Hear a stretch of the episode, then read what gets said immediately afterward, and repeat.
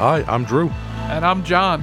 And this episode and every future episode is dedicated to all the horror hounds and smokers out there who want to expand their knowledge of the genre and have a good time. Today we're going to do something special. We're going to count down our five favorite horror comedies, and we have a special guest here with us, Craig Loydgren. He's a comedian and an actor. He's an abnormal attraction, which we discussed in episode two, and uh, he's got a few roles in Terrifier 2.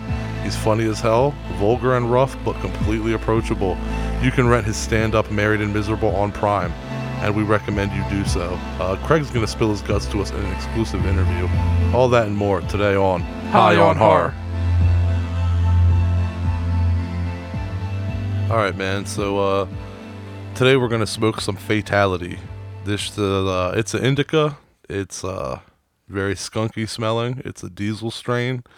It, it creeps up on you. It doesn't hit you right away, but when it does, it puts you in complete euphoria. Um, it's mostly known for making you high as shit, more so than calming you down. But we're about to spark this up. What do you got going on for us in horror history? Check that shit out. Oh, uh, first here, this uh, this fatality got uh, is that is that Scorpion and Sub Zero on on the back here? Indeed, it is. And uh, Indica, you trying to put my ass to sleep? Anyway, uh, up here in uh, horror history, This week in horror history. uh, Wes Craven would have turned 82 this week. What's your uh, what's your favorite Wes Craven film? Wow, 82, man. What a what a shame. Um favorite Wes Craven film. I know it's cliche, but I'm going to say Nightmare. Um I definitely think the original Hills Have Eyes is right up there. I'll probably watch both of those tonight to, you know, honor him. Uh, yeah, I mean, Nightmare on Elm Street's definitely the cliche answer. Uh, but I would counter that it is a Freddy movie, but my favorite my favorite Nightmare is Wes Craven's New Nightmare. I feel like it was it was the perfect perfect Freddy movie. I love New Nightmare as well. Um, my favorite in the series though is Dream Warriors, but uh, coincidentally enough, Wes Craven did play a part in that. He did write that script a bit, so uh, I think that he co-wrote the script. It wasn't completely his script, but he was definitely involved in it. So you saying that uh, Freddy's Dead is not is not your favorite Nightmare on Elm Street? Um, I don't know whose favorite Nightmare on Elm Street that is. Oh, I, I can think of somebody. That's Nicole's favorite, and I give her shit all the time. We were just talking about this today. We were talking about Wes Craven, and she was like, Oh, isn't that the one where he has a daughter? And I'm like, Yeah, it's terrible. She's like, That's my favorite. Yeah, Nicole, by the way, for those of you who don't know, is John's fiance. And uh, by the way, doesn't she? She likes the whole like you know Wicked Witch of the West thing. She gets that whole thing. Like she thinks that's oh, cool. yeah. Yeah, she thinks it's funny, but I think it's because she wants Freddy to be more funny than scary, but that's just my opinion.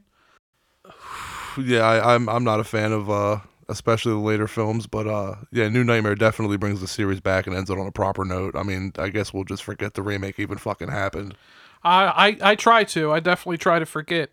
Uh, besides that, though, I'd have to say, uh, Last House on the Left. That I know. Uh, I know a lot of people might might go with Scream for the other ones, but the first time I saw Last House on the Left, uh, as I've said before, that that movie really stuck with me. Yeah, the last house on the left. I mean, it's just legendary. Um, he's just he's done so many legendary films. It's really crazy to go back and look through his filmography. I mean, there's even films of his that aren't really, you know, I, how dare I say, aren't that good, but I still love, like Shocker. Um, that movie's just 80s, like you know, or, uh, early 90s, just balls to the wall, just fucking metal and rock and just you know, I don't know, it's just pure craziness. Uh, Wes Craven has a wide filmography. Some movies are like crazy good, like you know, uh, Deadly Blessing. And then you have, you know, other movies, you know, that like Scream 2 or 3, but I love all of his stuff, man. Yeah, with Scream, um, I did not care for two and three. I haven't seen four, and I've, I've been told four is pretty good, but I avoided that because of not liking two and three that much. But another Wes Craven film I think that's severely underrated, and it has a great cast, is Red Eye. Oh yeah, I do like Red Eye as well. Yeah, I saw Red Eye on chance. Um, I was trying to see Wedding Crashers actually for a second time with a friend, that it was sold out. And I was like, ah, well, we're here. Let's pick a movie. I saw Red Eye, and I'm like, oh, it's the chick from Wedding Crashers. But I mean, yeah, uh, it's Rachel McAdams, Cillian Murphy, and I mean the majority of it takes place on an airplane. But it it's a great movie. Cillian Murphy is great as the villain in it. Uh, but uh, moving on for our other horror history, it is the 19th anniversary of the 2002 movie Signs. Oh yeah, man. Uh, as a whole, I'm a big fan of Signs. I, I love alien movies. You know, well, the good ones anyway. And uh, I think a lot of things that Signs are done right. It's masterclass suspense, and there's a few really good parts that really hit you visually and viscerally. Two parts, especially for me, that make me, you know, pretty much jump out of my seat every time I see it, even though I, I know what's coming. Um, everyone always talks about it, uh, but the alien at the birthday party on the news, you know, like when the news is showing that birthday party footage, I don't care who you are. If you say that didn't scare the shit out of you, you're full of shit. And that scene where Mel Gibson is looking under the door with the knife and the hand comes out and reaches at him, that just that just chills me to my core, man. Uh, the movie gets a bit stale and slow at parts, but the payoff is rewarding, and there's a lot of memorable things about this movie. It's a well done alien movie. Yeah, I, I would agree with you. Um, I thought it was well paced. Um, I like how uh, the aliens, for the most part of the movie, remained in the shadows, and uh, I feel like it made them creepier, in my opinion.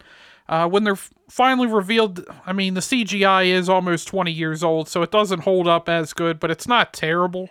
Uh, Mel Gibson, I know he's controversial, but uh, looking at just his acting, it's wonderfully done. And uh, the crop circles, uh, I learned, were not CGI, um, and they were actually actually done for the movie. Yeah, I actually heard that uh, M Night Shyamalan is pretty authentic when it comes to stuff like that. Um, weren't you uh, telling me something about uh, Mark Ruffalo? You had mentioned Mark Ruffalo or something earlier. Uh, yeah, Mark, Mark Ruffalo originally uh, was in the role that uh, Joaquin Phoenix had, but he had to drop out of the film due to a brain tumor. Uh, it was later found out the brain tumor was uh, benign. Uh, but I think that Joaquin Phoenix, in the end, would have done a better job than Mark Ruffalo would have did. Not saying Mark Ruffalo's a bad actor, uh, but I feel like Joaquin Phoenix is perfect for those weird kind of roles more so than Mark Ruffalo. Yeah, I had no idea about uh, Mark Ruffalo having the role originally or going to be in the part, but uh, I can't see it otherwise. I mean, nothing against Mark Ruffalo, um, but yeah, uh, Joaquin kind of took over as like that Daniel Day Lewis actor, as far as I'm concerned. He can kind of just play any weird role, and he just kind of like nails the head on the head a little too perfectly every time. Um, nothing against Mark Ruffalo, but yeah, I got to think any role with Joaquin Phoenix, Joaquin would probably win out. Yeah, I've I've been a fan of Joaquin since I seen him in uh, Gladiator playing Commodus, and uh, M Night Shyamalan also uh, cited The Birds, uh, Night of the Living Dead, and Invasion of the Body Snatchers as influences for the film. I feel like I definitely can see Invasion of the Body Snatchers, um, The Birds to an extent, and I guess I guess Night of the Living Dead I see it a little bit. I guess I would take them them being trapped in the house and boarding up the house. Um, but I, I can definitely see all three of those in the film. Yeah, Night of the Living Dead, I'm guessing, is more in tone and structure than really in like, you know, uh, pacing or in in regards to like the action that goes down. I think the night I see Night of the Living Dead in regards to, you know, the the structure of the story, but I don't really see anything else. But uh, yeah, the other ones I could see.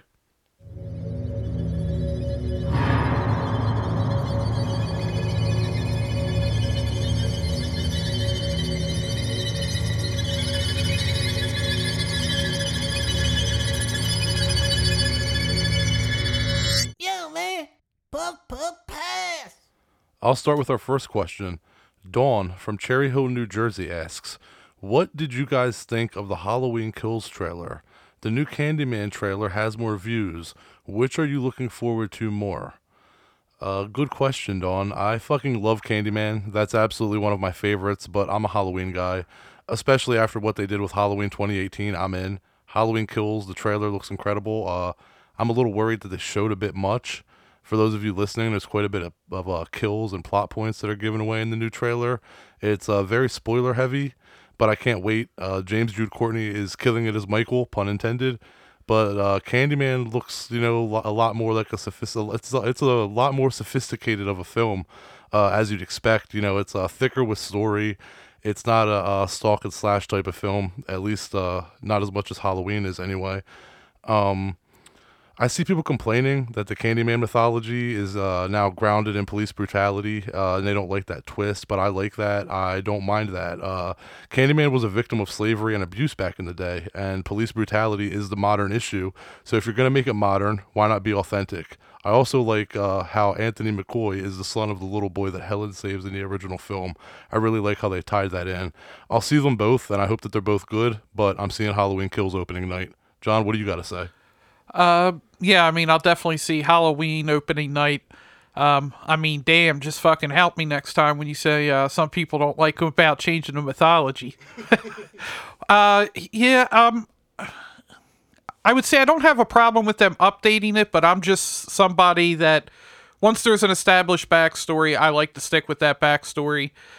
Um, I would agree it does look more more sophisticated. Um, like I said, the change in the in the origin uh, is is really seemed like my only concern from the trailer.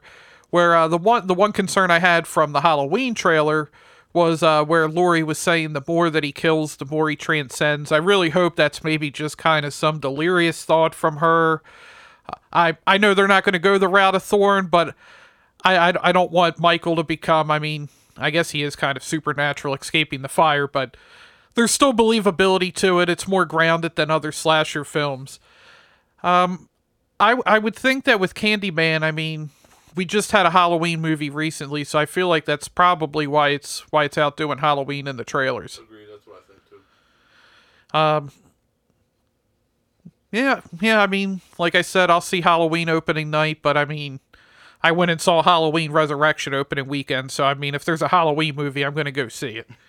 Um, yeah, and uh, what you're saying about uh, Michael transcending, I heard that line as well, and that also did cause a bit of uh, concern for me. Um, my thing was one of the things that I kind of had a little bit of a problem was with 2018 Michael was that it seemed like they constantly humanized him, whereas like in the original film, Dr. Loomis was talking about how he's pure evil, pure evil. So it's my hope that with Laurie saying that about the transcending, that they're going more into like dehumanizing him and making him more evil again. But I really hope that they don't fucking go the Thorn route.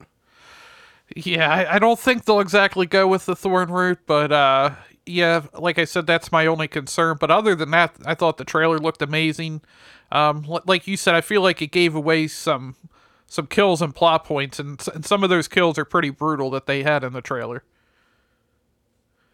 And uh, moving on to our second question here, it is from Martin from Henderson, Texas, and he just wanted to know about um, some good uh, first date horror movies. So for me, um, I feel like some of the classic slashers are always a good choice, like a Nightmare on Elm Street and Halloween. They're nothing too over the top gore wise. Uh, Scream's a good choice as well, kind of the same as with, with Nightmare and Halloween. And uh, Cabin in the Woods, I think, is another good one. And like Scream, I feel like it has that right amount of comedy in the movie. Uh, if you're looking for something maybe a little more on the scary side, you could go with a film like The Conjuring's a good choice. And I mean, if you want to find out if they a freak, I mean, you could always go with Hellraiser.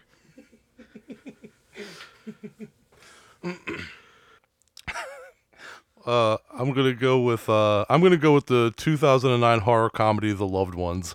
Uh, it's a love story, but it's absolutely fucking twisted, both in brutality, but also in dark humor. Um, it's about a girl who kidnaps this guy who she wants to take to prom, uh, but he blows her off. So she, you know, uh, kidnaps him and tortures him and tries to make him love her. Uh, it's not too heavy to watch due to the humor, and I think it's a good medium of horror and laughter and love story. Uh, I've got a dark sense of humor, so hopefully you do too, Martin. Uh, also, uh, try Psychos in Love. Uh, I fucking hate grapes. When you watch the movie, you'll get that. Uh, check out Psychos in Love. Um, non horror films that uh, I would include, uh, I would definitely include True Romance and The Crow. Those are two good films that I would recommend to watch. Um, you know, for a horror movie to watch on a date or a first date. Um, but the thing is, you know, everybody likes to laugh, so I would never recommend jumping right into like the deep shit, especially if it's a first horror, a first date. You know, um, you don't want to jump in with something, so definitely make sure you have a little bit of humor in there. Um, uh, yeah, Well, what, what about a Serbian film? Would you recommend that, or maybe Salò? I was gonna say Salò, yeah, or no, you know, let's go, uh, let's go. The I spit on your grave route. That's a good winner. Or maybe uh, Blood, Blood Sucking Freaks? Or maybe we'll just go full blown Nekromantik. Let's do it. Uh, yeah, I think we should probably stop there. But uh, all you listeners out there, if you have a question for us, reach out via Instagram, Facebook at High on Horror 420 or email at highonhorror420 at gmail.com. Make sure to subscribe to our newsletter if you want the most up to date information on the podcast.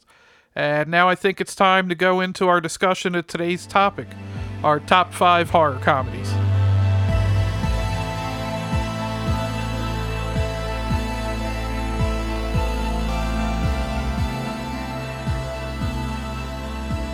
For our five favorite horror comedies, Drew and I are going to take turns counting down from five all the way up to our favorite horror comedy at number one. And I'll get us started here. At number five for me is Fright Night. It's my favorite vampire movie. I remember watching this with my dad as a kid. Hell, it might have been on Monster Vision that I saw it, but he sold me on watching it because Amanda Bearse from Married with Children was in it. But it's such a fun movie. Vampire moves in next door, and no one believes poor Charlie. Chris Sarandon as the vampire Jerry Dandridge is just such a prick throughout the movie. Now, we wouldn't want to wake your mother, would we, Charlie? Then I'd have to kill her too, right? Roddy McDowall is so good as the reluctant TV host Peter Vincent. The Fright Night theme is done by the J. Geils Band, a great 80s movie to just kick back and relax. Uh, I, I I love Fright Night, man. Great choice. Uh, we're gonna have to do a vampire episode because now you got me thinking about like near dark and shit. So uh, we're gonna have to do a whole other uh, episode on that. Uh, my number five horror comedy is a tasty little indie gem called Dead and Breakfast from 2004. It's about a group of friends on their way to a wedding uh, and they stop for the night at a bed and breakfast. And just in a, just after a few hours of being at this bed and breakfast, shit starts to unfold. uh, it, it turns out that the owner of the bed and breakfast, Mr. Wise, uh, played by David Carradine, had made a curse on the body of his dead child. And one, what unfolds is a zombie movie with so many laughs that I still miss dialogue from laughing every time that I fucking watch it. Uh, there's a, a lot of gore, a fucking ton of it and uh, there's a hilarious, uh, hilarious musical piece in there where zombies all dance like Thriller. um, Zach Selwyn is in it, doing a little musical, uh, little musical breaks in between scenes. It's really cool. Uh, this movie doesn't get enough love at all. It's got a great cast. Jeremy Sisto from Clueless and May is in it. Jeffrey Dean Morgan is in it as the sheriff, and he's funny as shit. It's really a shame that we don't get to see him do more comedy. Uh, Diedrich Bader from the uh, Drew Carey show and Napoleon Dynamite is in it. Gina Phillips from Jeepers Creepers is in it, and more. I highly recommend it uh, if you want to laugh. At number four, Death is Just the Beginning, I have Reanimator. Herbert West, played by Jeffrey Combs, arrives in New England after the horrific incident at the Institute of Medicine in Switzerland. He continues his work to, you guessed it, reanimate bodies, except they don't come back quite the same. It's based on a Lovecraft, well, it is a Lovecraft story, so that's always a plus in my book. Jeffrey Combs has so many great lines. Who's going to believe a talking head? Get a job in a sideshow. And after Dan Cain uh, talks to him after he found his cat dead in the refrigerator, he said you could call, you could write a note, to which Herbert West responds, I was busy pushing bodies around, as you well know, and what would a note say, Dan? Cat dead, details later? It's also an early movie in the career of the wonderful Barbara Crampton. Uh, the runtime is only 87 minutes, which honestly I think is a perfect runtime for the movie. Uh, my number four is Brain Dead, aka Dead Alive from 1992 by Lord of the Rings' Peter Jackson. Uh, this movie literally evokes every emotion from you. I've seen that happen firsthand. I watched the film for the first time with a few friends who had not seen it prior, uh, and I told them nothing about it other than the fact that it's funny and I love it. And I watched as they were gagging and retching. I swear to God, they were gagging and retching and covering their mouths. And then I watched as they were sitting forward laughing from their bellies. Uh, there's this rat monkey, this Sumerian rat monkey that starts uh, this whole zombie disease, and uh, that thing creeped me out. It creeped them out. Um, they were scared of it. Um, uh, basically, what happens is uh, it's about this story. Uh, this weirdo Lionel uh, has a crush on this girl, uh, Paquita, and uh, Lionel's mother does not like him paying attention to any other woman but her. But her, you know. So his mother goes to this zoo and she gets bitten by this rat monkey that essentially causes her to start falling apart. It's like Body Melt meets Evil Dead 2. The mother infects people. Lionel has to clean up everyone's mess, and then finally there's an epic showdown with a room of zombies and Lionel with a lawnmower. Absolutely insane. Uh, the movie just has so much rewatchability that it's unfair to other movies like it. It's just so fucking gory. Well, for number three, I'm finally getting out of the 80s, and number three for me is Zombieland. I just love Zombieland. It's perfect to throw on at any time. It even makes a great background movie if you just need to throw on something in the background. The movie's four actors have all been nominated for an Academy Award Woody Harrelson, Jesse Eisenberg, Abigail Breslin, and the lone winner, Emma Stone. Eisenberg, who plays Columbus, which is where he's headed, leaves his college in Texas to try to find his parents in Ohio in the middle of a zombie apocalypse. He meets other wanderers along the way, including Woody Harrelson, who plays Tallahassee and steals the show. My mom always told me someday I'd be good at something. Who'd have guessed that something be zombie killing? The scene when he drives by and smacks the zombie with the door of the SUV gets me every damn time, and I just can't stop laughing. There's a great cameo uh, from another celebrity uh, that if you haven't seen it, I'm not going to spoil it for you. It's action packed, it has so many awesome zombie kills, and the movie gave us rules like the double tap, cardio, and Ziploc bags. Uh, well, my number three uh, is, uh, well, fuck a doodle doo. Shaun of the Dead, Edgar Wright's Shaun of the Dead. Uh, it has to be on the list no matter what. There's no way around it. No way it couldn't make it on the list. Um, what's not to love about Shaun of the Dead? Uh, that's one that you know after just one watch you'll have several lines memorized. I mean, you got red on you. Uh, he's got an arm off. Batman soundtrack, throw it. I mean, it's like you could just you could just keep going. Um, there's uh, absolutely nothing to dislike in my opinion. Uh, Shaun loses the love interest of his life, Liz, right before a zombie breakout occurs. After the breakout, Shaun and his half-witted stoner friend Ed go on a mission to save Liz and hide out at their favorite bar and hope this shit just blows over. It's pure brilliance on screen. Um, yeah, absolutely nothing to dislike about it. Like I said, uh, Simon Pegg and Nick Frost are like peanut butter and chocolate. Uh, there's homages to Romero. Uh, it's all there. I love that movie. At number two, I have Behind the Mask The Rise of Leslie Vernon. The next great slasher, Leslie Vernon, is getting a documentary done about him. The film crew follows him around and learns his methods. This movie is amazing. There's so many great nods to other films such as Halloween, Friday the 13th, Nightmare on Elm Street, Black Christmas, The Shining, and more. I enjoyed watching Robert Englund play basically the role of Dr. Loomis from Halloween. I mean, he was dressed basically identical to him. K- Kane Hodder has a great cameo in it as well. Nathan Baesel does such a great job of balancing between menacing slasher and comedy. Scott Wilson, who most of you might know as Hershel from The Walking Dead, plays the role of Leslie's mentor, Eugene, and he nails it. So many funny lines in this movie. Jamie, who's Eugene's wife, says, I'll tell you, never hang out with a virgin. You got a virgin in your crew, either get someone in her pants or get the hell away. Eugene said, run like a motherfucker and don't stop till the sun comes up. And then Leslie, when he's training, tells the documentary crew, You wouldn't believe the amount of cardio I have to do. This mockumentary is so well done. The twist ending's great. Check it out. I I'm glad that you gave uh, Leslie Vernon some recognition. That movie does not get recognized enough, man. Um, my number two is definitely The Burbs from 1989. Uh, Joe Dante, director Joe Dante of Gremlins and The Howling fame, really shows a sense of humor in this film. Uh, some people try to say that this isn't a horror film, uh, that it's not, that it's, uh, you know, the people that say that are full of shit. Uh, it is a dark comedy, but it's also very much a horror film. There's no way around it. Uh, if you say it's not a horror film, you're the same type of person that calls The Exorcist a drama.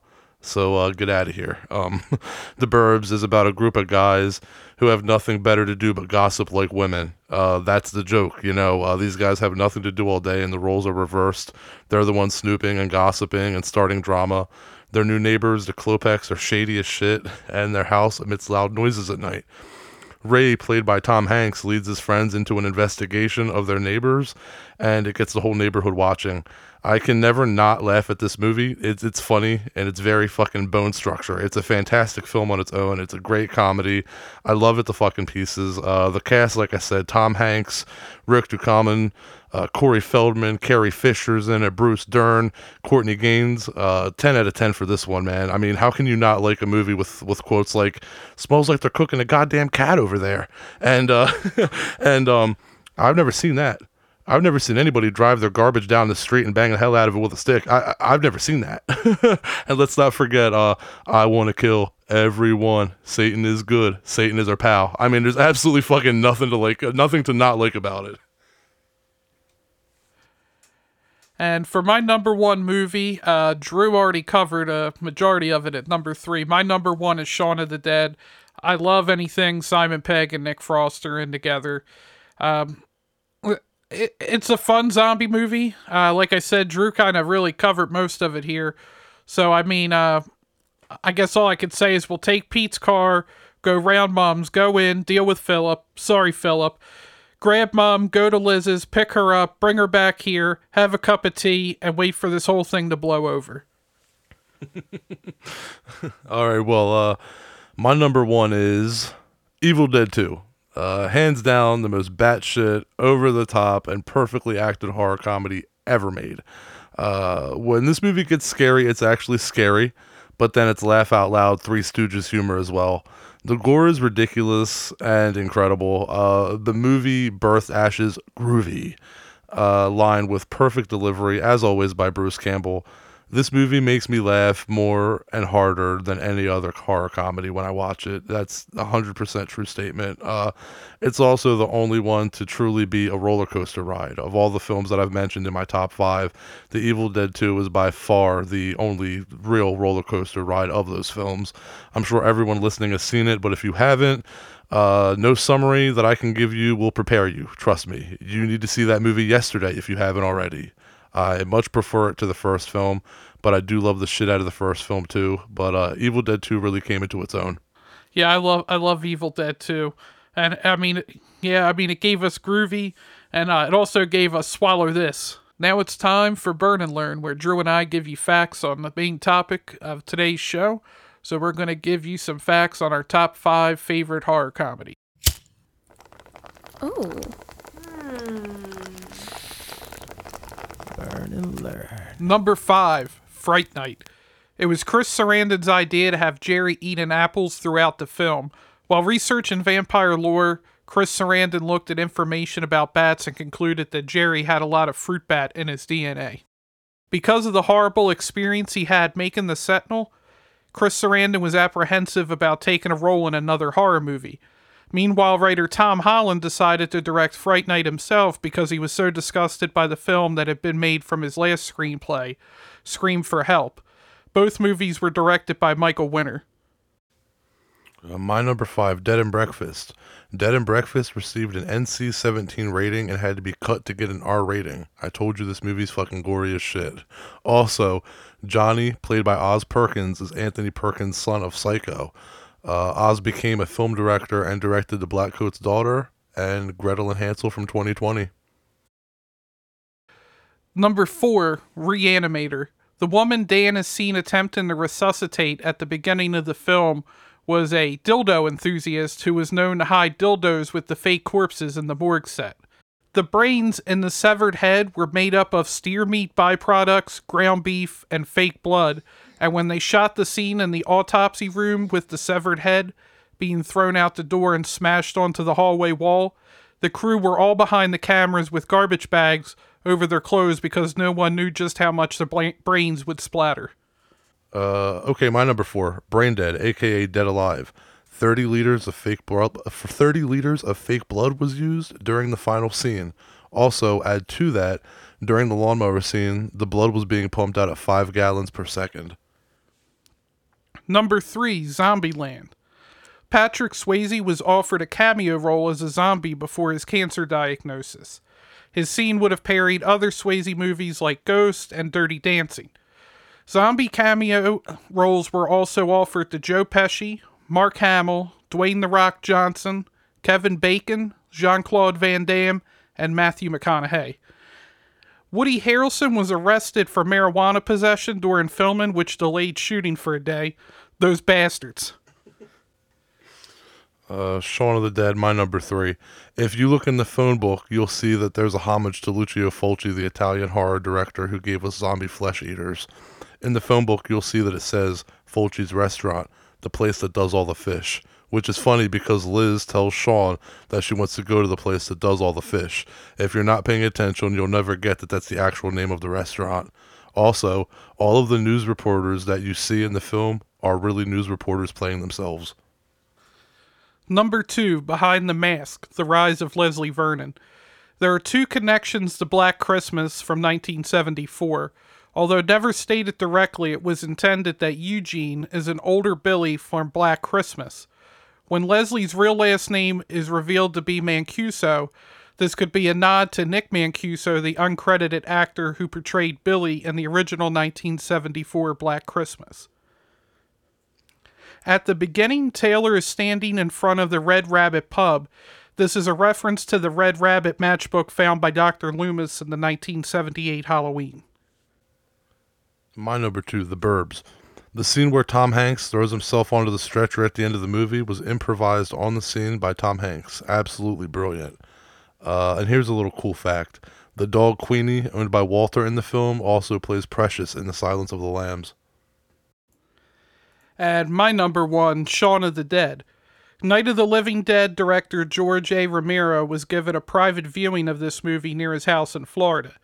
During the scene in which Ed, played by Nick Frost, yells into the phone, We're coming to get you, Barbara, Romero was oblivious to the fact it was a direct lift from his movie, Night of the Living Dead, and only found out later after a phone conversation with Edgar Wright. And in March of 2011, the movie was voted by BBC Radio 1 and BBC Radio 1 Extra listeners as their second favorite movie of all time behind The Shawshank Redemption. All right, my number one, Evil Dead 2.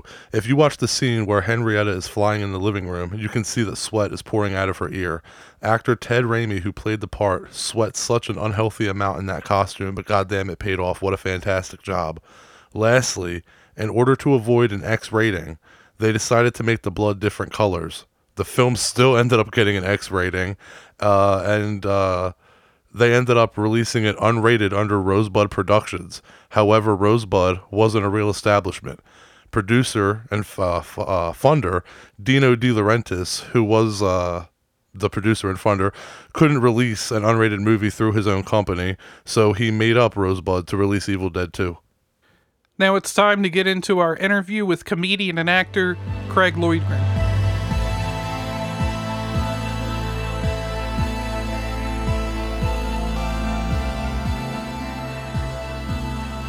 Hailing from New York, Craig Loydgren is branded the Tasmanian Devil of Comedy. Due to his complete likability and aggressive style of comedy, he electrifies audiences wherever he goes.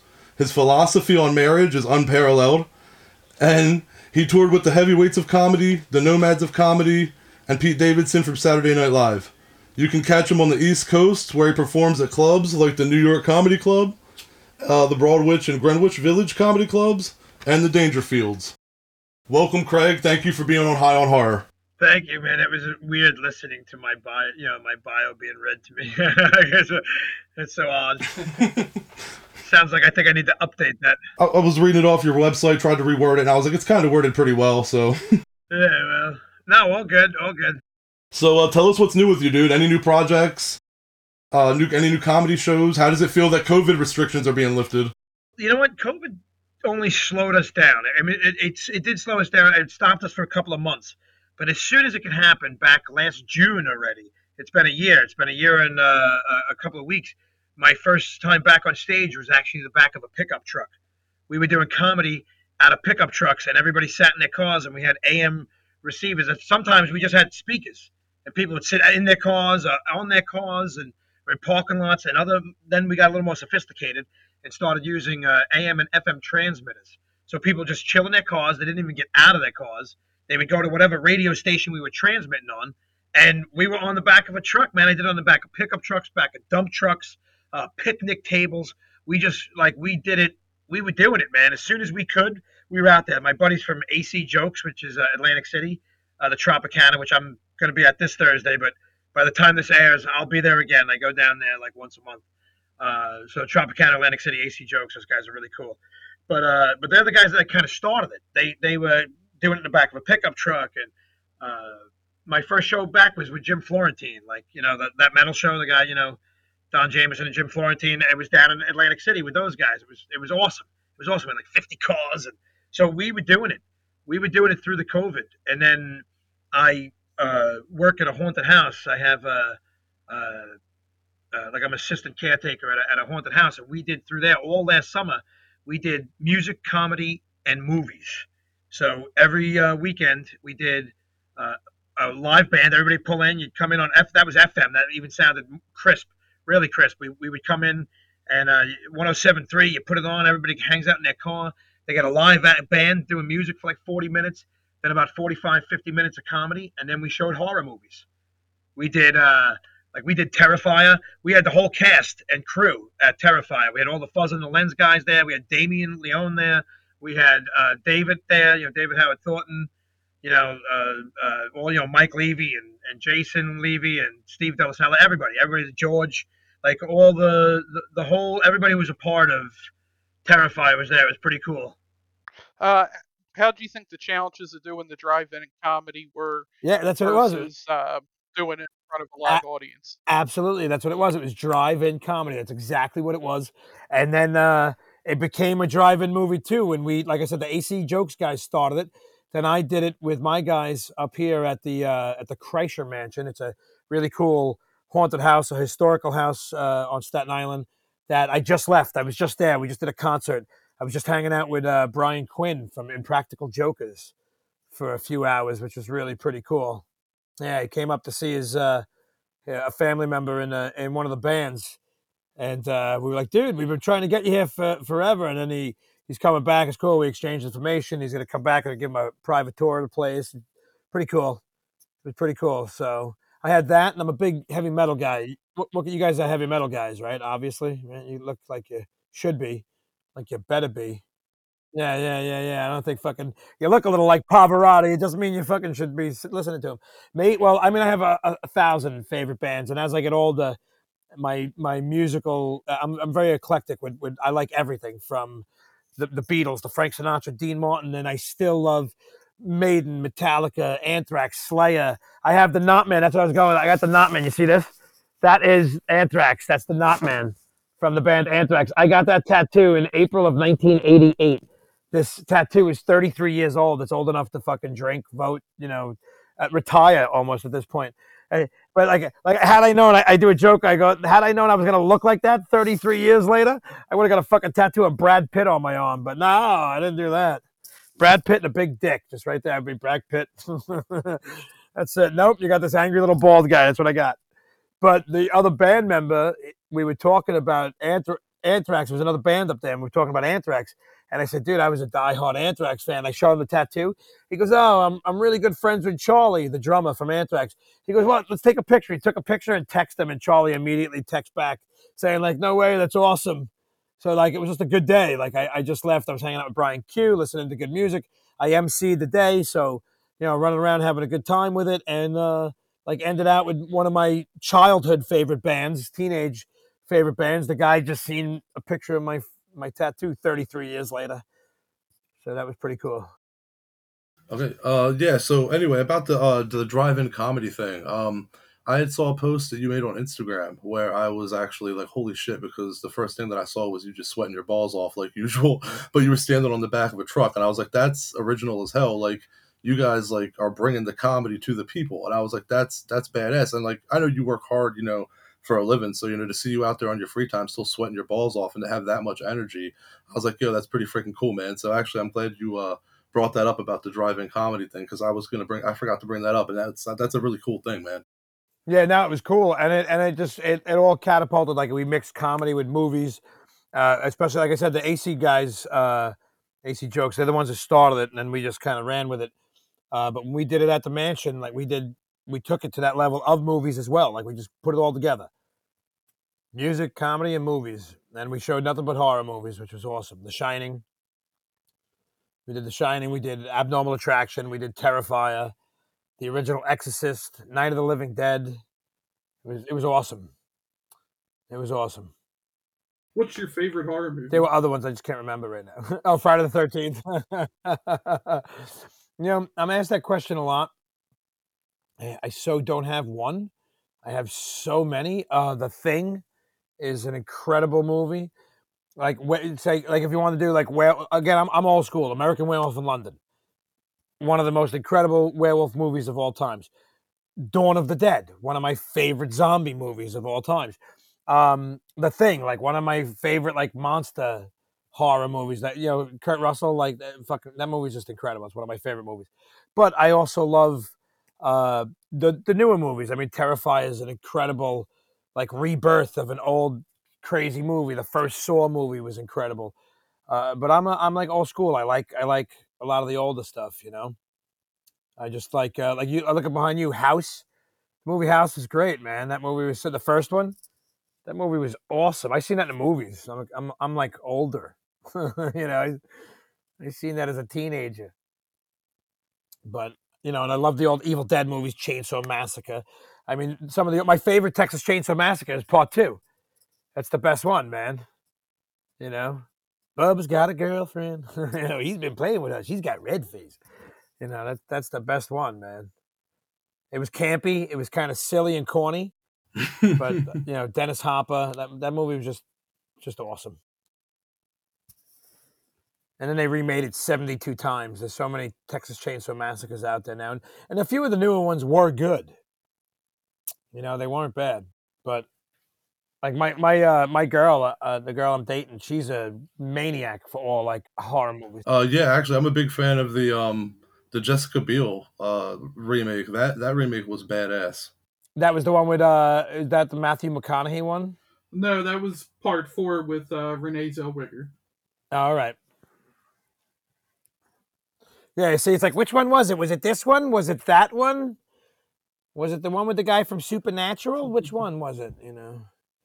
But he just did the he did the remake of Friday the Thirteenth. Uh, what's his name? Jared Galecki.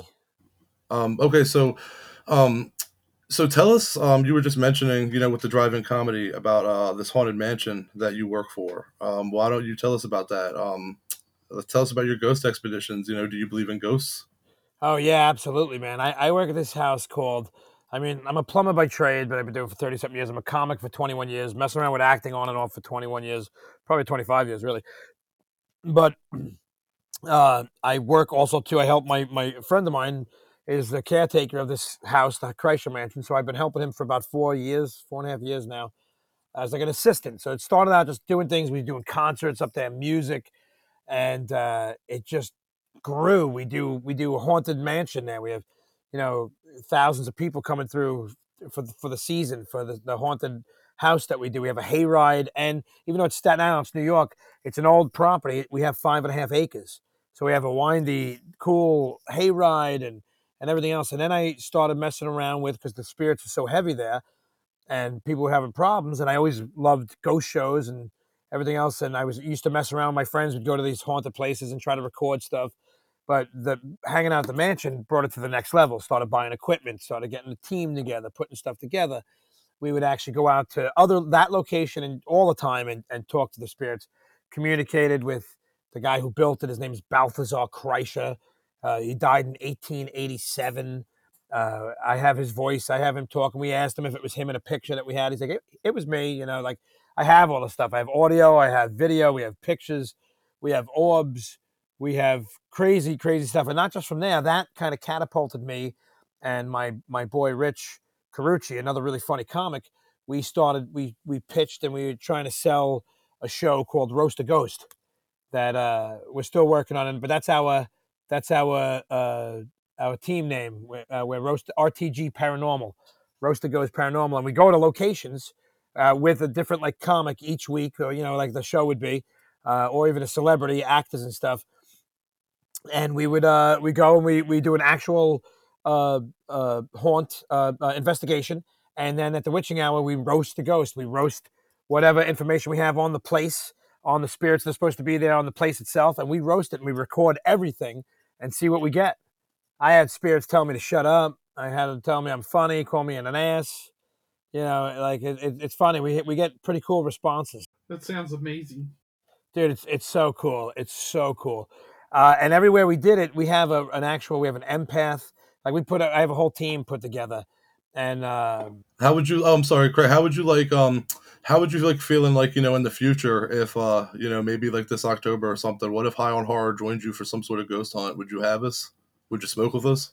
Oh my God, absolutely! If you guys want to come out and do a uh, carte blanche, man, you want to go, you can come out and, and go on a ghost hunt with us. Absolutely, and uh, it's fun, man. And you know, come out, you can record it, you can do a special episode if you want, and come see what we do. You have a blast. You'll laugh your ass off, but you'll leave a believer. Like everywhere we go, I get, I get just amazing, incredible uh, responses. I have another Instagram page that I. I've been so busy. It's so hard to wear so many different hats, you know. Uh, I have an Instagram page that I just started a couple months ago. I, I have to keep putting to it, but it's RTG Paranormal. So if you want to go check it out, RTG Roast a Ghost Paranormal. Uh, I have a whole bunch of cool little video clips of me of us communicating. My favorite device I use is the SB7 Spirit Box. It's the one that rapidly shoots through radio uh, frequencies, so you get that fit, fit, fit, fit, fit, fit, fit, fit sound and and it, it creates white noise. And let me tell you, the shit that I get talking to spirits, I get intelligent responses. You know, some people don't believe it, and if you want to be a skeptic, fine. It's one of those life lessons. You have to live it. You have to experience it. Once you experience, like like t- talking to a spirit or getting a, an intelligent response, you asking a question and it fucking answering you, it'll make you a believer. Or when you see shadows move, or you feel the weight on your chest, you have to experience that shit. If you don't experience it, I can. I was a skeptic until I was a believer. So, like most people, and I was a skeptic for many years. I lived in a house years ago that my kids were little, little guys, thrown out of bed. My kids swore that my daughter swore she was playing with the man with the red eyes in the closet. And I was in my early twenties, uh, mid twenties. I, I'm, have to live in the house. I was like, you know, go to bed. You're making this up. You know. I look back on the house. It was a scary friggin' house. It was really pretty scary. And um I, I worked at a hospital as a maintenance. I told you I was a plumber. I was a maintenance guy in a hospital, and uh, that was my first experience where a spirit walked right in front of me, stopped, looked right at me, and took off the direction it came. And like I seen the whole thing. It didn't have like legs didn't go all the way down. The hands didn't go all the way down. It was a gray mass, but you could clearly see his hands moving. He stopped. He, he was walking this way and he turned and looked right at me and fucking went turned around and shot back the way he came. And I start moving my hands and shit, my feet looking for my shadow. And my shadow was like right here to the left of me. This guy was like 10 feet this way. My shadow was right here. I was like, oh man, I was hoping my shadow was to go in that direction. So it might have just been me. And then I was like, I seen you. I seen you. And uh, that was my first where I really, because I seen it. It walked right in front of me and ran. That was the first thing that really made me a, a believer. And then I look back in my youth, I had a few experiences, but I kind of blocked them out. But uh, but yeah, if you guys want to come and join us, it's badass, and we have a blast. We laugh, and we all smoke. Then I'll, I can smoke with you. I just can't smoke in here. Like I said, I got my nerds right here. I can do a little edibles. I got my pipe just out of reach. I got some Bruce Banner. We've been smoking some Bruce Banner. I got Bruce Banner and, and wedding cake is uh, my flavors of the week. And uh, uh, let me tell you, when you smoke Bruce Banner, you want to smash. No, yeah, it's uh, you don't turn into the Hulk. I sit on the couch and turn into a bulk. I'm just sitting there, all more like a lump on a fucking log. I, I, I so didn't want to do anything for the last three days. I'm like, man, it might be the week. And uh, so you were an abnormal attraction. You played the role of uh, Purple Pete. Uh, how did you end up getting that role? You know, it's funny. That's Fuzz on the Lens, man. Those guys are great. Uh, the Levy brothers and Steve uh, Delasala, Mike and Jason. Um, they're awesome. I met those guys ah, eight years ago. They were they were putting they were trying to raise money for this movie that they wanted to make called Abnormal Attraction, and they hired me and two other comedians uh, to do a uh, well more than two. There was a few. Other, there was probably four or five to to do a fundraiser, a comedy night fundraiser to raise money to make this movie. So we did it, and then we just all clicked, and they were just really cool guys, and they really liked me. And then they were like, "Hey, you know what? We think you know we got a part for you in the movie. We want you to be in the movie." I was like, "Cool." So then we did another fundraiser So we did a few, and then we did improv. It was actually the first time I did improv. I was not an improv guy, and but they were. They were all Fuzz and Lens were improv guys, and uh, so we did that. It was just a great, another great night, and we really just hit it off. And then we made, you know, fast forward, they we went on and I made uh, abnormal attractions. I got to shoot with uh, Tyler Mane for like five days, and uh, he was really cool. He was the only one I really got to. Oh no, and uh, Mike Buscemi, which is Steve Buscemi's brother, but he's in like Bench Warmers, and he's in a whole bunch of. A lot of times when you think it's Steve Buscemi in in, in uh, what do you call it movies? If you have in uh, Adam Sandler movies, if you see and you're like, wow, that almost looks like Steve Buscemi. It's his brother Mike. He's in like ten Sandler movies. Really cool dude. Um, but he's an abnormal attraction too. Oh, you guys seen it, right? Did you see it? Oh yeah, yep. But yeah, so it was just it was really cool. Um, it was it was a lot of fun, and then they put all that together. Well, how long did it take for you to get painted purple? How long was that makeup process? Oh, it, the first day was probably about four hours because they painted me from the waist up. I was wearing like uh, purple pants on the way down, waist down, but from the waist up all the way over my head, and then I had to glue the horn and everything and all that stuff, and the wings and um, the wings were really crude. They looked amazing, but they were a real heavy weight with a piece of like two by four on the back to try to keep it balanced to my back. So I couldn't move certain ways because they, they would flop. They would do like this. So I had to kind of not move certain ways. And I, I, you see how I sweat. There's a scene when I'm, there's the one scene where I'm like picking at the, the, the kid in front of me's head. Um, uh, if you look close, you will just see the makeup dripping off of me because we were in this little box. We were in a. They shot that in a uh, they rented a space in a olive uh, olive oil factory in, Jer- in New Jersey, and it was just a big like warehouse. And they rented the space in the back, and they built this shed inside the warehouse. And then we had to be in the shed. It was like us all locked up in uh, Camp Morningwood. It was like the place we were locked up uh, together, and then and like it turned into a group meeting. But that thing was like 110 degrees. Everybody was sweating in there. But me and the other guy, Ari, that had makeup on, the green guy, the green goblin, uh, he's a good dude too, really funny guy. Um, we were dripping, man. They at one point, I think, painted him with like real paint to keep it on for a while. You know, both of us. They had to like paint us with like more of real paint because it was just dripping off. But it was fun. I would do that. I, I can see where people get crazy. Like if you have to do heavy prosthetics and stuff, it could take like Dave. You have a, I had the opportunity to watch. I worked on Terrifier 2 a little bit, and uh, uh, watching Damien do the makeup, like Damien's the director and the makeup guy, so he'll start, and he's the only one that could really do Dave's makeup, or Art, Art the Clown's makeup. Um, so he'll start Dave and then go and shoot a scene, and then come back and continue with Dave. So Dave's sitting around with like the cheeks on and all the white, but nothing else. And the poor guy, so he can breathe, he's got uh, Q-tips in his nose, so the makeup and the sweat and shit don't, so he can breathe. And he has to pull them out and put them in. So he's sitting around for hours and Q-tips up his nose, waiting. Like I didn't have to go through all that shit. And then like Damien go, they finish another scene and come back and they do more makeup, and uh, and then go do another scene and come back and do more makeup, and and then it would be time for Dave scenes, you know, and and he would just finish the makeup. But sometimes Dave, the process of Dave getting into full art to whatever scene you know the blood content depending on if it's an earlier scene or a later scene how much blood's on art the clown you know all that take you know comes in he's got a few you know they got it all worked out. He got a few costumes and stuff the really bloody ones the not so bloody one. And uh just to watch that you know sometimes four five uh, i mean uh eight nine hours before he's like ready to rock and roll because he's shooting scenes in between so it's wild so i didn't ever have to go through that A few hours three four four first time was like four hours and uh, you're involved with Terrifier too. Uh, how much involvement did you have with that? Uh, I'm sorry, you said I'm, I'm uh, involved with Terrifier too. What did you say after that?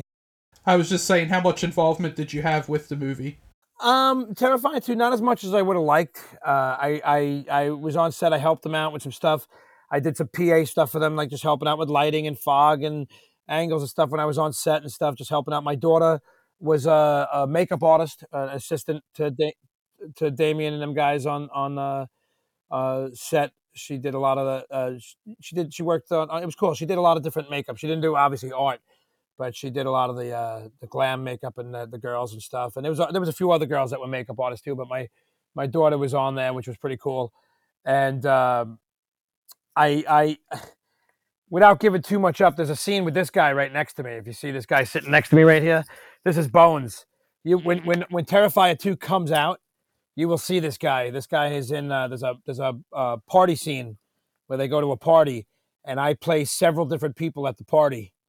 So I I uh, I got to see the finished cut. There's three or four of me so far that I know at the party because we were helping out. You know, I kept putting on different masks, different outfits, but they focused in on a few of my the characters that I went up there as. I was at I was like seven or eight different people at the party.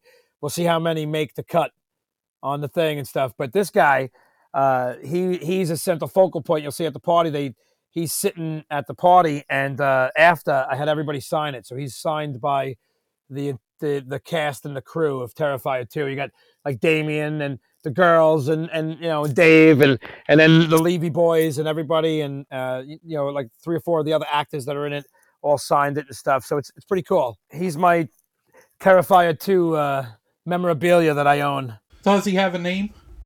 I call him Bonesy.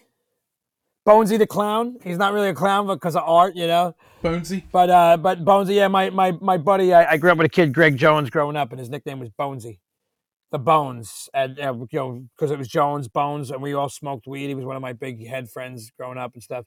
So yeah, it's like Bonesy too.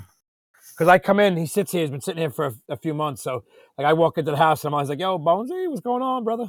you know. So he does. The day he talks back, I might leave. So far, I've been lucky.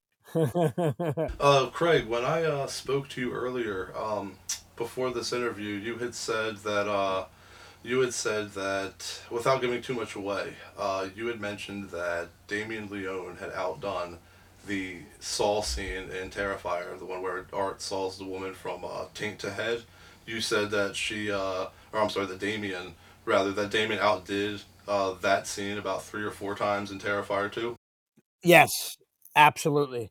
Absolutely. I've seen most of the movie now. Like it's it's pretty much done. I, I've seen uh, well over an hour of it. Like when you hang out, like with friends. Like so, when I and and he worked on the film that we're making stream right now. He's our special effects guy. So we would sit around and he'd like just hand me the phone and be like, "Here, watch this."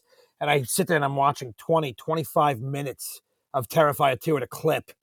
And there might have been little things still not in it, you know, the, the final finishing touches, but you didn't. I was like, what the fuck? He sat there one day watching me like laughing.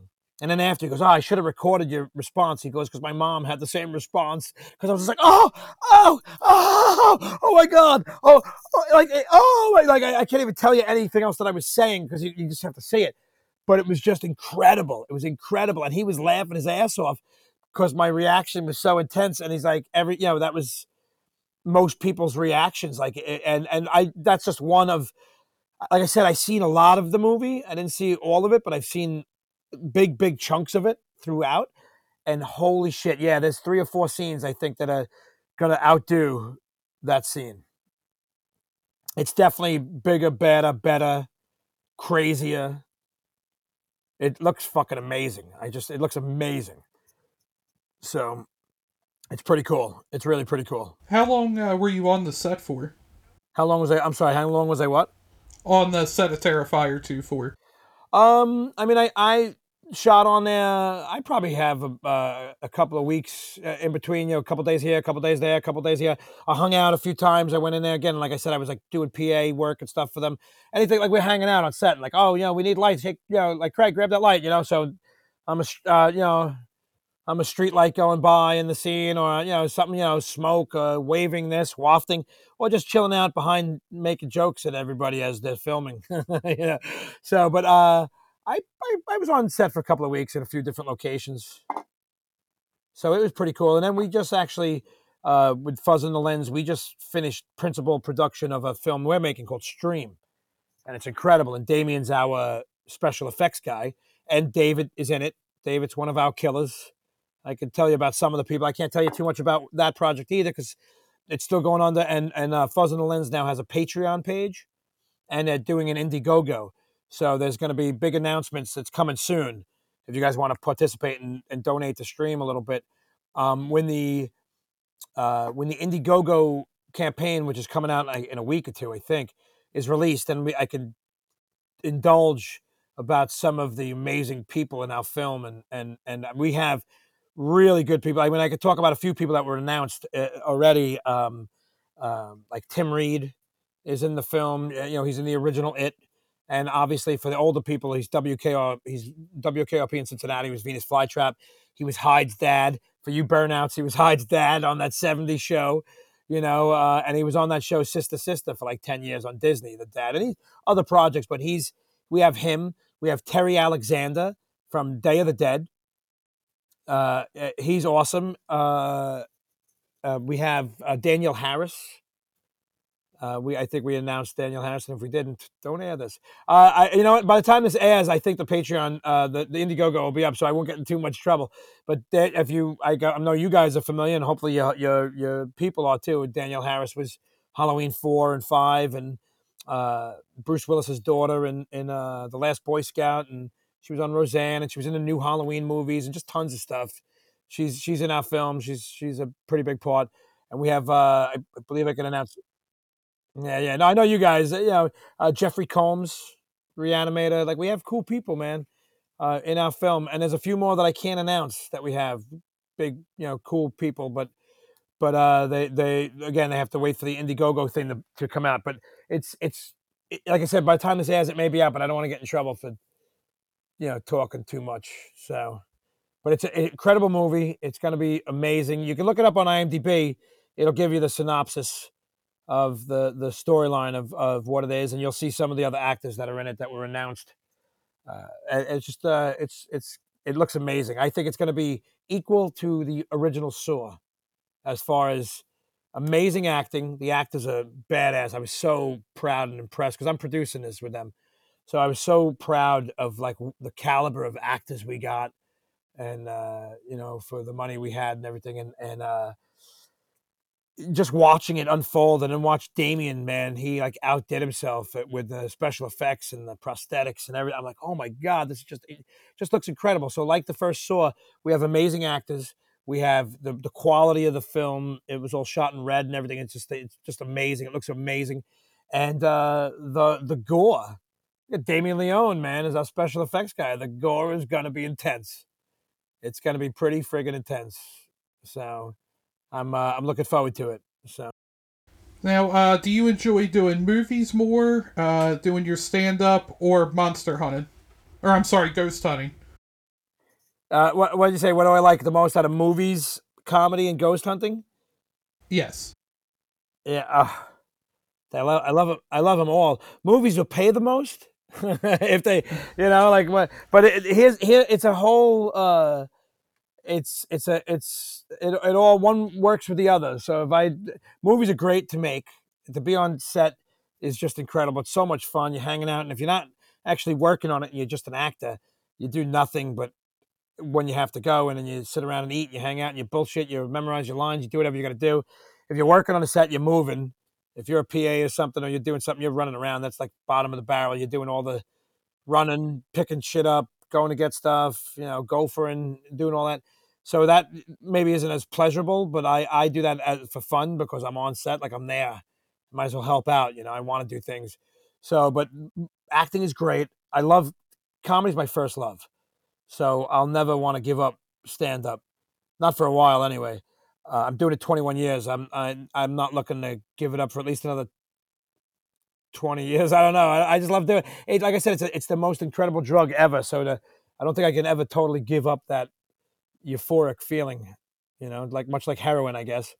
But uh, and then but the ghost, like I said, we were trying to sell the show.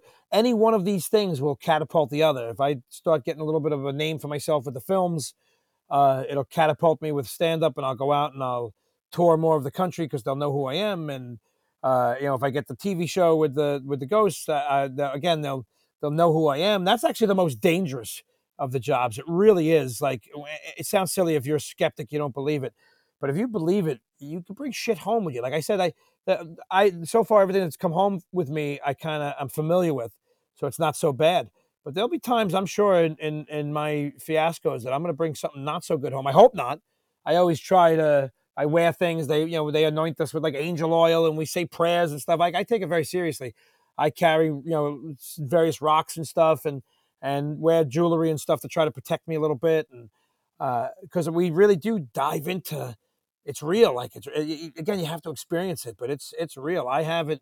Go check out the RTG Paranormal page. You'll see that mansion. You'll see uh, there's some videos with the orbs coming up. There's video growls, but I got I put some of the videos up with the the the. I talked to a marine named Vic uh, through the SB7 Spirit Box. Have a, a minute and a half intelligent conversation, and I ask him.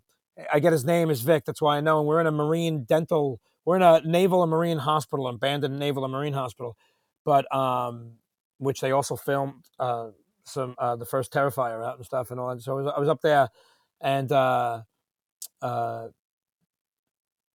I, it was a, the, the where we were was a dental clinic for the Marine Corps. So I, I was like, "Who's here?" You watch the video, and it goes, "Vic." You hear clear as day. And I ask a few more questions. I go, "Vic, were you a Marine?" And he goes, "Ooh, oorah." He gives me a fucking oorah. I got a spirit giving me an oorah. Like that's. When did you ever see that on TV? Did you ever hear an oorah on TV? Like never. And then I tell him I, I was in in the Navy, so I tell him I, and I was amphibious assault, which means I was attached to the Marines. So I tell him I was in the Navy. I, I tell him that I was just chauffeur for younger people. I was their Uber. I, uh, you know, I, I picked you up and dropped you off, and it says thank you. Fucking badass. You can watch it all. Go to my Instagram page. That that my Instagram page is Craig Loydgren or comedian Craig L. And then that RTG Roast the Ghost is uh, paranormal is that page. Go check it out, man. Follow us. I'll be putting more content and, and stuff up on it. I got to edit it. That's one of my I I falter, and I have a ton of shit. I have to actually edit it and put the words where they belong and all. And that's to me is you know not so easy. Uh, what what is the craziest experience you've had uh, ghost hunting? Hold on, before I say, I just want to say that Drew looks like Drew, Drew looks like a, the seventy year old guy in my fucking in the audience that needs to take a nap as I'm telling a joke. you're like, you're ready for Bob for apples, my friend. What what did you guys smoke? What were you smoking before? What was your brand tonight? Uh, whatever the guy gave me. I don't ever ask. What'd you say? What was it? I don't I don't ever ask. I just get handed a bag. Uh, oh, that's it. You don't want to know the names? Please don't give me a name. Well, whatever it was, it was good. He looks like he enjoyed himself. But yeah, all right, so you asked what was the worst experience I had? I got uh I I was trying to show my buddy um that again this mansion when I first started working at the mansion. I was trying to show my buddy on FaceTime the mansion because we grew up in the town where it's at. And he's like, yo, I never been closer than the front porch. Like we used to dare each other to go up to the front porch and stuff. How, who can get closer to the mansion? Because it was always a spooky place. It was built in 1885. You know, it's a, it's right around in the neighborhood where I grew up. So um, it's it's just been here a lot longer than we have. So he's like, ah, bring me around. So I went into the house trying to show him around, and uh, I started getting some heavy weight on my chest, and I couldn't. I was having some issues breathing. I was getting restricted, and then I went up to the second floor, and I'm like, yo, dude, I usually give you the whole speech of who was here and what happened and who died and you know because i know a, a lot of the history so i give you a whole little history lesson as we go room to room and i couldn't do it. Like the he- i was like man that weight's getting so heavy. So then we go up to the third floor. I got up to the third floor. It got so heavy i felt like i was under 150 foot of water. I could barely breathe. I was like i was like dude i gotta go i gotta go. And then i apologized the spirits. Was like i'm sorry i'm sorry i'll leave you alone. Uh, I, i'm sorry. And i went outside. We were actually building it was the first year we did the haunt. I was outside building. Uh, I was making a a, a a a well for the ring. We had a whole ring scene, which was really awesome. But I was building the well because there was a lot of bricks on the property, and there was an old well that was there that they cut off at the ground. So I was just placing the bricks around it. And I put light and smoke machines in it and shit to make it look awesome. And uh, and then we built a TV set and had the picture of the girl from the ring all sliced, and the actual act and strobe lights, and the actress would kind of crawl through the fucking TV screen and come out through the strobe lights and attack the hayride. It was fucking awesome. Uh, it was a really good. The people it fucked people up. But uh, as I was building that, I couldn't breathe. And I was like, I'm sorry, I'm sorry. I went outside. My anxiety. I went outside back to that where I was building at. My anxiety was so bad. I didn't know if I should go home. I didn't know if I could sit, stand, do whatever.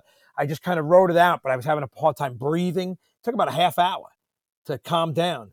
And then my old man came up to the house and he's like, "Oh, show me around, boy." Like he, he- the first time he came, I was like, "Oh, Dad, I just had a bad experience." And my father's a skeptic, you know. He's like, "Ah, bullshit. Come on, let's go see the house."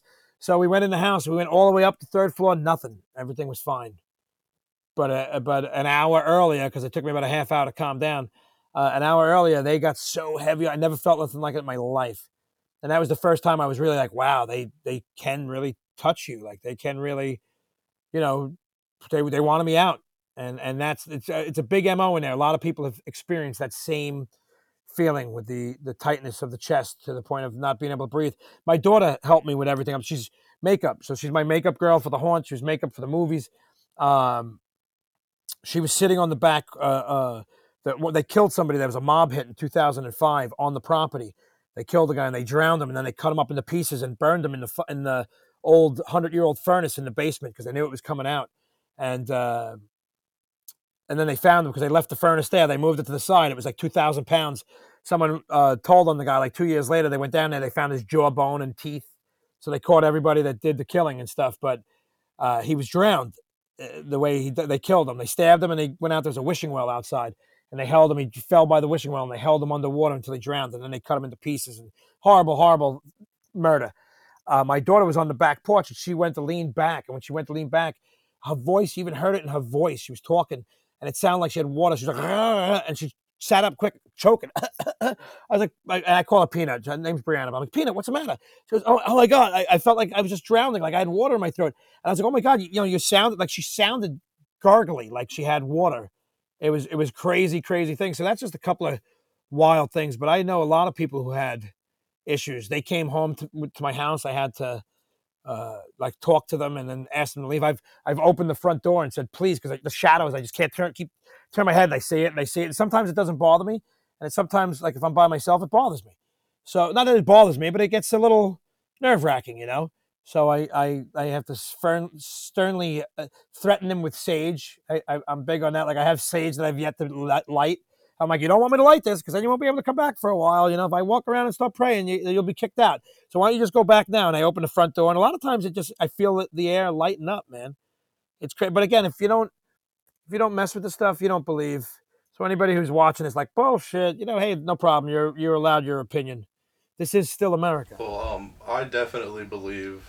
Um, I have a story of uh, that's some crazy shit that happened when I was living at my parents' house when I was younger, and uh, I used to see shit in that house all the time. Like uh, my sister swore that my mom was in the bathroom humming with the light on at like three in the morning, and like after nearly pissing herself from waiting, she gets mad and like opens the door and nobody's in there. All sorts of weird stuff happening. But the thing that like really profoundly happened to me, the thing that I can't explain. Uh, you can say you believe in ghosts or you don't. I don't care. I do not know how to explain this other than there was something going on. Like I just felt chills when this happened.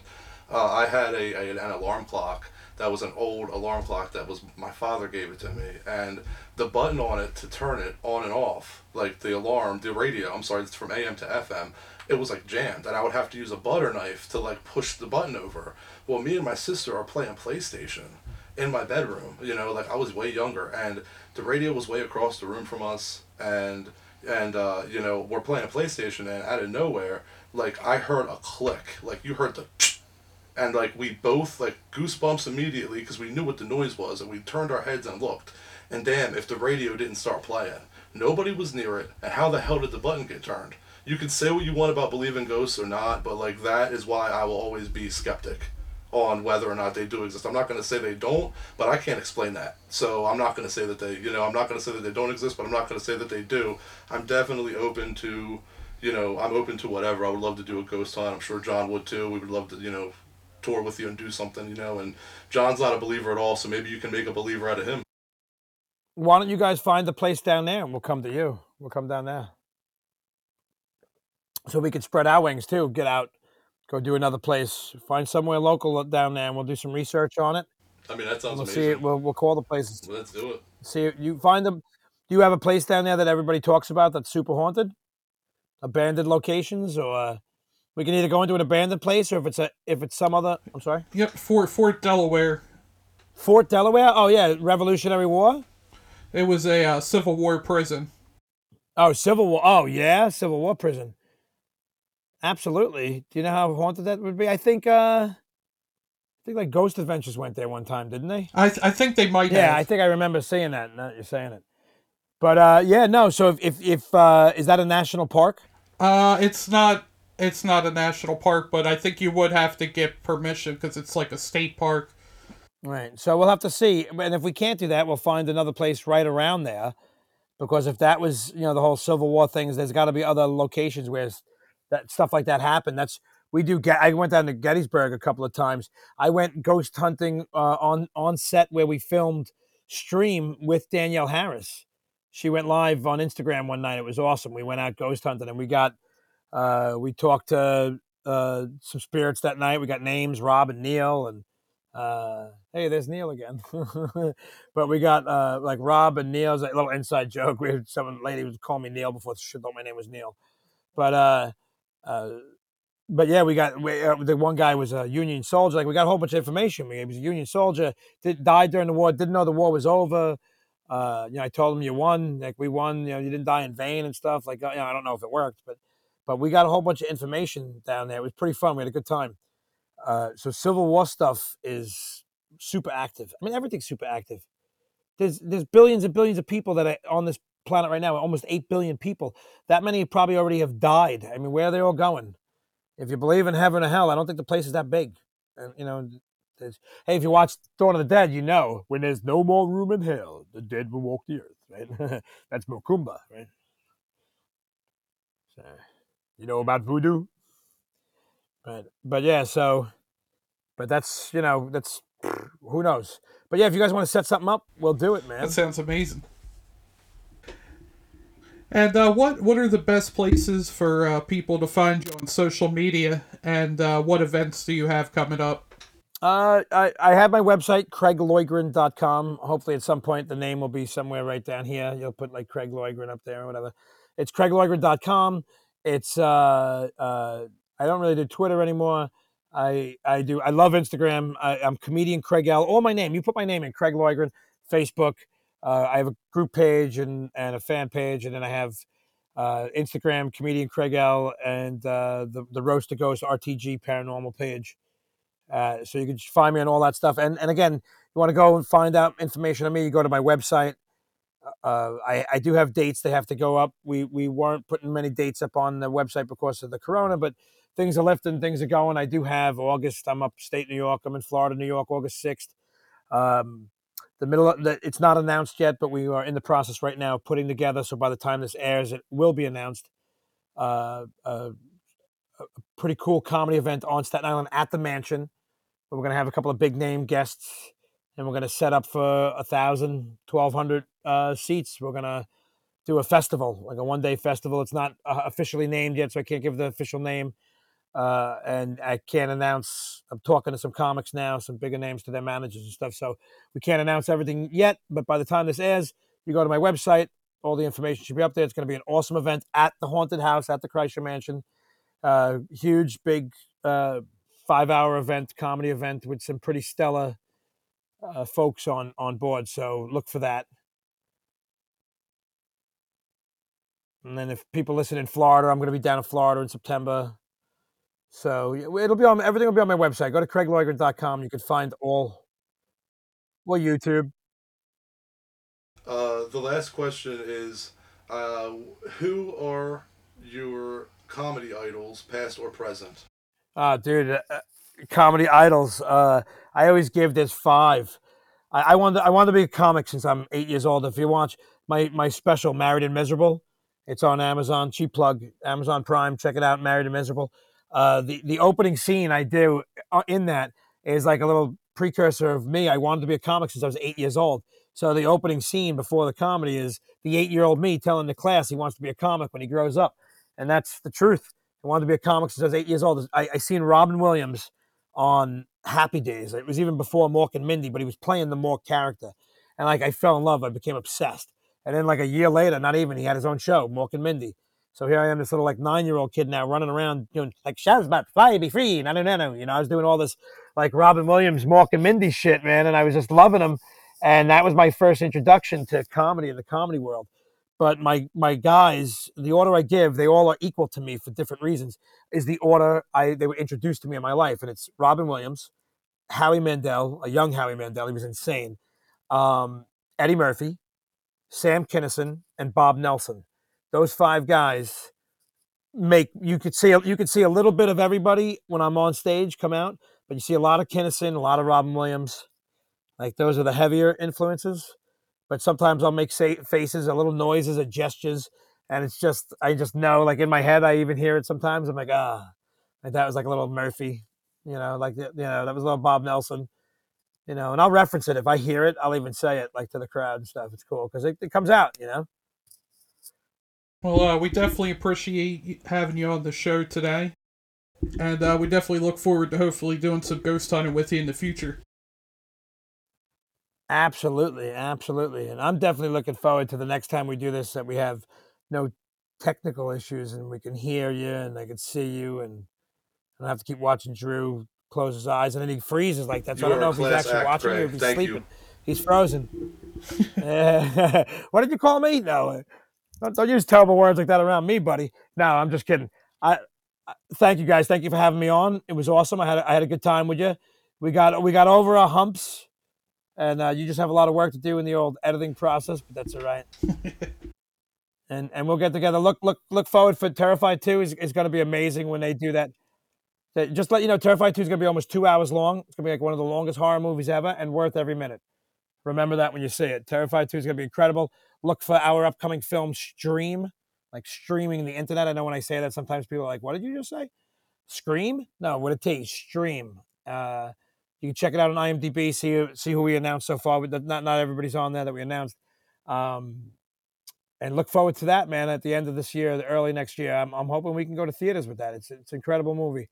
And then watch me if you guys want to go and watch me on uh, Amazon Prime. Married and Miserable on Amazon is my uh, one out my special, my stand up special. Go check that out. If you don't like it, if you like it, give me a fucking five star rating. If you don't like it, don't give me a rating. you know, just uh, go turn, but don't turn it off. I get paid like six cents a view, so leave it on. You go do the dishes, go make a sandwich, leave it on for the dog, leave it on for the cat. Just leave it on. It's six lousy cents. You know, so uh, but yeah, no, it's uh, it's pretty cool. Go check that out. I know you guys. I got. I think I got twelve cents from you guys. Definitely, it was it was great. No, I, I appreciate it, man. I love what I do, and I, I, I hope that your people love what I do too, man.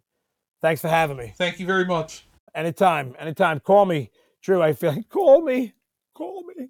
No, but call me, call me, and and uh, we'll go ghost hunting, brother. We'll talk about it again soon. Absolutely, man. We'll be in touch, Craig. Thank you. All right. Later, later, fellas. Peace. See ya. Later. Thanks to all the horror hounds and smokers out there. Craig's just such a fun guy to talk to, and I cannot wait to go roast a ghost this fall. Just like Fuzz on the Lens and David Howard Thornton, he has a super fucking stoked for Terrifier 2. Tune in next week when we speak with Special Officer Doofy, David Sheridan. We'll talk Scary Movie and Victor Crowley. We'd like to give a special shout out to Josh Hensley. Uh, we had a lot of technical difficulties on this interview, and he was able to salvage it for us. And that'll about wrap her up this week. Make sure to follow us online on Instagram and Facebook at High on Horror 420 and on Twitter at High underscore horror. You can also email us at High on Horror 420 at gmail.com. Catch yous later. Bye, guys.